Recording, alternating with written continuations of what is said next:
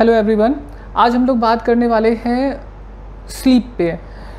बहुत सारे लोगों की ये प्रॉब्लम है कि हमें नींद नहीं आती है या हम साउंड स्लीप नहीं सोते हैं या हम सुबह जब उठते हैं तो हमारी फ्रेश नहीं फील करते हैं या हमारी रात में नींद बहुत टूट जाती है टूट टूट के नींद आती है या कभी कभी हम सपनों की वजह से जग जाते हैं।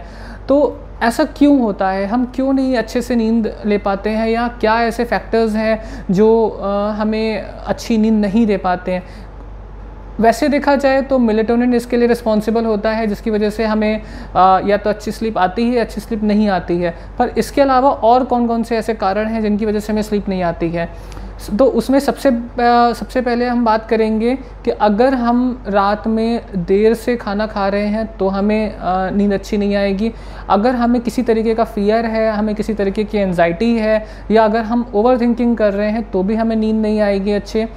अगर हम रात को सोने से पहले हमारा किसी से कोई आर्गुमेंट हो गया, या कोई कॉन्फ्लिक्ट हो गया, या हमने कोई ऐसी न्यूज़ देख ली, सुन लिया, या हमने कोई ऐसा कंटेंट पढ़ लिया जो फियरफुल है तो हमें नींद नहीं आएगी। इसके अलावा अगर हम रात को सोने से पहले सिगरेट पी रहे हैं या हम ड्रिंक कर रहे हैं या हम कैफ़ीन का इंटेक कर रहे हैं तो भी हमारी नींद डिस्टर्ब होगी। अगर हमारा जो सोने का कमरा है, उसका डायरेक्शन प्रॉपर नहीं है या हमारा बेड का डायरेक्शन प्रॉपर नहीं है तो भी हमें नींद अच्छे से नहीं आएगी। और भी इसके अलावा बहुत सारे साइकोलॉजिकल फैक्टर्स होते हैं जिनकी वजह से हमें नींद नहीं आती है। तो अब हम बात करते हैं कि हम कैसे एक अच्छी स्लीप ले सकते हैं? तो सबसे पहला तो उसमें यह है कि आपका जो बेड है वो कंफर्टेबल होना चाहिए। आपकी जो पिलो है वो बहुत ज़्यादा मोटी नहीं होनी चाहिए। इससे भी हमारे बॉडी में ब्लड सर्कुलेशन प्रॉपर रहता है और हम जब रात में सोते हैं तो हमें एक साउंड स्लीप आती है। दूसरा हमें क्या करना है? हमें जो जो भी हमारा सोने का समय है, उसको फिक्स करना है। अगर आप रात में साढ़े दस बजे, ग्यारह बजे या बहुत ज़्यादा साढ़े ग्यारह बजे तक का आइडियल टाइम होता है तो आपको एनी हाउ साढ़े ग्यारह तक सो जाना है, क्योंकि साढ़े ग्यारह से साढ़े तीन बजे तक की जो नींद होती है, वो अच्छी मानी जाती है। अगर आप उस समय अपनी बॉडी को एक अच्छी नींद दे रहे हैं तो आपकी बॉडी के सारे टॉक्सिन्स जो है, वो रिमूव होने लगते हैं, आपकी बॉडी का फ़ंक्शन अच्छा रहता है। तो इसलिए रात में सोने का समय एक फ़िक्स कर लीजिए कि हमें साढ़े ग्यारह बजे तक सो जाना है। तीसरा हमें क्या करना है? हमें रात को सोने से एटलीस्ट दो घंटे पहले हमें डिनर कर लेना है, क्योंकि हमारा जो डाइजेशन प्रोसेस होता है वो बहुत स्लो होता है और रात में चूँकि हम कोई फ़िज़िकल एक्टिविटी नहीं कर रहे होते हैं तो इसलिए ये ज़रूरी है कि रात को हम जल्दी खाना खा लें और जो भी सोने का समय हमने फ़िक्स किया हुआ है, उसके और सोने के समय में दो घंटे का गैप हम कम से कम रखें। इसके बाद हमें क्या करना है? हम जब भी रात को सोने जा रहे हैं तो एक घंटे पहले हमें अपने गैजेट्स को स्विच ऑफ़ कर देना है। गैजेट्स का हमारे माइंड पे स्ट्रॉन्ग इम्पैक्ट पड़ता है। हम कितना भी कह लें कि हमने उसमें यूवी प्रोटेक्शन लगा रखा है, या हमने ब्लू रे ब्लू लेंस लगा रखे हैं, या हमने ब्लू रे फ़िल्टर लगा रखा है, पर फिर भी हमारे ब्रेन को रेस इफ़ेक्ट करती हैं, जो कि हमारे स्लीपिंग पैटर्न को डिस्टर्ब करती हैं। तो एक घंटे पहले हमें स्क्रीन टाइम को ऑफ़ कर देना है। इसके बाद में हमें क्या करना है? हमें फ़िज़िकल एक्सरसाइजेस पे ज़्यादा फोकस करना है। अपनी सीडेंट्री लाइफ स्टाइल को रिमूव करना है, अगर हमें नींद अच्छी नहीं आ रही है तो। जितना ज़्यादा हम सीडेंट्री लाइफ स्टाइल से बाहर आएँगे, हम अपने आप को फिज़िकली एक्टिव रखेंगे फ़िज़िकल एक्सरसाइजेस करेंगे एटलीस्ट इंटेंस एक्सरसाइज हमारी होनी चाहिए आधे घंटे की। अगर आप आधे घंटे इंटेंस एक्सरसाइज कर रहे हो तो आपको रात में नींद अच्छी आएगी। और हमें क्या करना है, जो बहुत सारे लोग कंप्लेन करते हैं कि जब हम सुबह उठ रहे हैं तो हम फ्रेश नहीं फील कर रहे हैं या हमें रात में ब्रेन हमारा कंटिन्यूसली वर्क कर रहा है। तो उसके लिए हमें क्या करना है, हमें एक जर्नल अपने साथ में रखना है। जब भी हम रात को सोने जा रहे हैं तो हमें अपने साथ में जर्नल कैरी करते हुए जो भी हमारी डे टू डे एक्टिविटीज़ थी, उनको हमें नोट डाउन करना है और उनको नोट डाउन करने के साथ साथ उनके साथ में एक रेशनल थिंकिंग पैटर्न हमें रखते हुए उसको फ़िल्टर करना है कि आज हमने डे टू डे क्या क्या किया कौन कौन से थॉट्स थे जो हमें परेशान कर रहे हैं, उन थॉट्स को मॉनिटर करना है और उसके बाद में वो डायरी अपनी साइड में रख देनी है। इससे क्या रहेगा, आपका माइंड का जो कॉन्शियसनेस है, जो एक्टिवनेस है रात में, जो आपको थॉट्स परेशान कर रहे हैं, वो धीरे धीरे धीरे धीरे करके आपके स्लो डाउन होने लगेंगे और आपको एक साउंड स्लीप रात में मिलेगी। अब इसके बावजूद भी अगर हमें नींद नहीं आ रही है तो फिर हम क्या कर सकते हैं? हम रात को सोने से पहले अपने पैरों को, अपने हाथ को और अपने फेस को आपको गुनगुने पानी से धोना है। अगर आप नहा सकते हैं गुनगुने पानी से तो और भी अच्छा है, क्योंकि नहाने के बाद में आपको साउंड स्लीप आ जाएगी। और इसके अलावा कैमोमाइल टी हम यूज़ करते हैं। कैमोमाइल टी आप बेड टाइम पर ले सकते हो, जिससे आपको साउंड स्लीप आएगी। एक गलती अक्सर हम लोग देखने को मिलता है कि हम डिनर बेड पे कर रहे हैं या अपने ऑफ़िस के काम को बेड पे कर रहे हैं तो ये हमें नहीं करना है। हमारा माइंड पैटर्न बना लेता है रिकॉग्नाइज कर लेता है, क्योंकि हमारा जो स्लीपिंग बेड है, वो सिर्फ़ स्लीप के लिए होना चाहिए, सोने के लिए होना चाहिए। अगर हम उसमें कोई अनवांटेड काम करेंगे या कोई अननेसेसरी का वर्क करेंगे तो हमारा ब्रेन उसको रिकॉग्नाइज कर लेगा तो जब हम रात में सोने जाएँगे तो हमें साउंड स्लिप नहीं आएगी। ये बहुत कॉमन मिस्टेक है और हर कोई करता है इसको। तो आपको अगर सोने जाना है तो सोने से पहले आप ये चीज़ ध्यान में रखिए कि जो आपका बेड है, वो सिर्फ़ और सिर्फ़ सोने के लिए यूज़ हो और किसी एक्टिविटी के लिए यूज़ ना हो। ये इसका इम्पैक्ट आप पे बहुत स्ट्रॉन्ग पड़ेगा। इसके अलावा जो आपका बेड है, वो बहुत सॉफ्ट होना चाहिए। ऐसा भी नहीं हो कि बहुत ज़्यादा हार्ड हो, ऐसा भी नहीं हो कि बहुत ज़्यादा सॉफ्ट हो।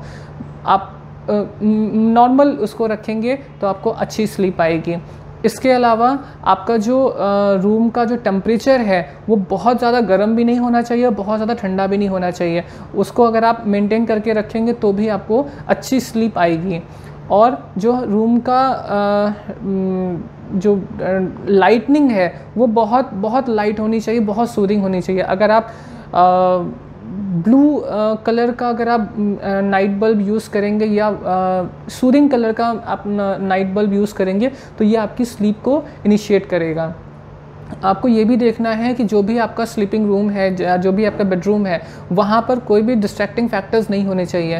क्लॉक अगर आपका है तो आप उसको आँखों के सामने ना रखिए, आप उसको किसी और डायरेक्शन में रखिए, क्योंकि जब हम, हमें नींद नहीं आती है तो हम कंटिन्यूसली घड़ी को देखते रहते हैं। तो ये हमारी कहीं ना कहीं एनजाइटी को ट्रिगर करता है, हमें अच्छी स्लीप आने के लिए रोकता है। तो उसके लिए ज़रूरी है कि आप अपने रूम में जहाँ पर भी आपका सोने का जो डायरेक्शन है, उसमें आप क्लॉक को ऐसी जगह पर रखिए जो आपके सामने ना हो।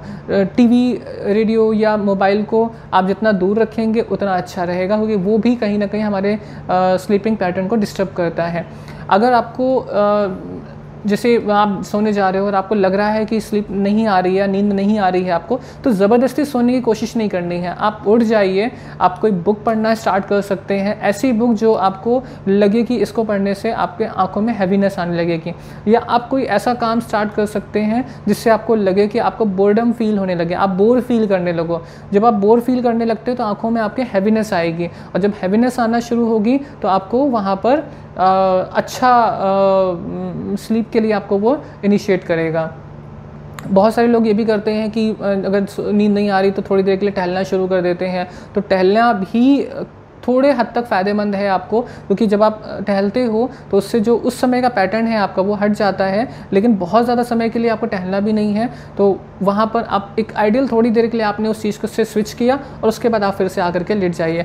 आप अपनी पलकों को रिपीटेडली कई बार आप झपका सकते हैं उससे भी क्या होगा, आपको आँखों में हैवीनेस फील होने लगी जब आपको हैवीनेस फील होगी तो फिर आप उसमें आपको नींद अच्छी आएगी।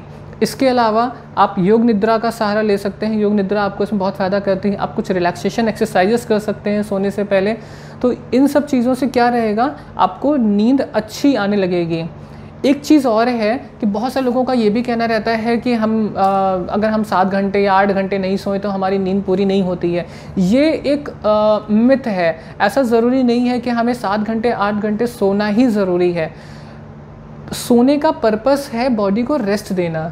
तो रेस्ट अगर आपको दो घंटे में मिल जा रहा है, तीन घंटे में मिल जा रहा है, चार घंटे में मिल रहा है, ये इस पर डिपेंड करता है कि आपकी बॉडी का रेस्टिंग आवर्स कितने हैं। तो बॉडी के रेस्टिंग आवर पे फोकस करिए, ना कि इस पर फोकस करिए कि आपको सात घंटे, आठ घंटे या दस घंटे की नींद लेनी है।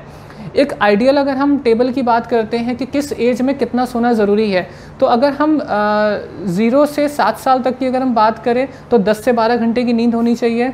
सात से चौदह साल का कोई व्यक्ति है तो उसको आठ से दस घंटे की नींद लेनी चाहिए। चौदह से इक्कीस साल का कोई व्यक्ति है तो उसे छः से आठ घंटे की नींद लेनी चाहिए। 21 से 35 साल का कोई व्यक्ति है तो उसे पाँच से छः घंटे की नींद लेनी चाहिए। 35 से 50 वर्ष तक का कोई व्यक्ति है तो उसे चार से पाँच घंटे की नींद उसके लिए आइडियल है। पचास से ऊपर का कोई व्यक्ति है तो अगर वो चार से पाँच घंटे भी सो रहा है तो भी उसके लिए वो नींद उतनी पर्याप्त है। दिन में सोना अच्छा नहीं है। अगर आप दिन में सोगे तो आपको रात में नींद नहीं आएगी। हाँ अगर आप बहुत ज़्यादा थका हुआ महसूस कर रहे हैं तो आप 10 से 15 मिनट का पावर नैप ले सकते हैं, जो कि आप टाइमर सेट के, सेट करके भी कर सकते हो, या आप इंस्टेंट 15 मिनट का एक एक नैप ले करके आप अपने आप बॉडी को रेस्ट दे सकते हो। और वो पावर नैप भी आपको कोशिश ये करना है कि आप अपने बेड पर मत लें। आप चेयर पे ले सकते हो आप सोफ़े पे ले सकते हो। जैसे हम लोगों को स्कूल में हेड डाउन करके थोड़ी देर के लिए रेस्ट कराया जाता था वैसे आप उस तरीके से पावर नैप ले सकते हो। लेकिन अगर आप बेड पे जाओगे तो फिर आपको नींद डिस्टर्ब होगी रात में आपका ब्रेन उस चीज़ को रिकोगनाइज़ नहीं करेगा। तो आ, इन सब चीज़ों को अगर आप ध्यान रखेंगे तो आपकी क्वालिटी ऑफ़ स्लीप इम्प्रूव होता जाएगा और साथ में आपकी जो हेल्थ है हाइजीन है, वो भी आपका अच्छा होता जाएगा। आपकी बॉडी को फिज़िकली मेंटली आप रिलैक्स फील करोगे। इन सब टिप्स को आप फॉलो करिए और अपनी नींद ना आने की प्रॉब्लम को आप इजीली दूर कर पाएँगे। Thank you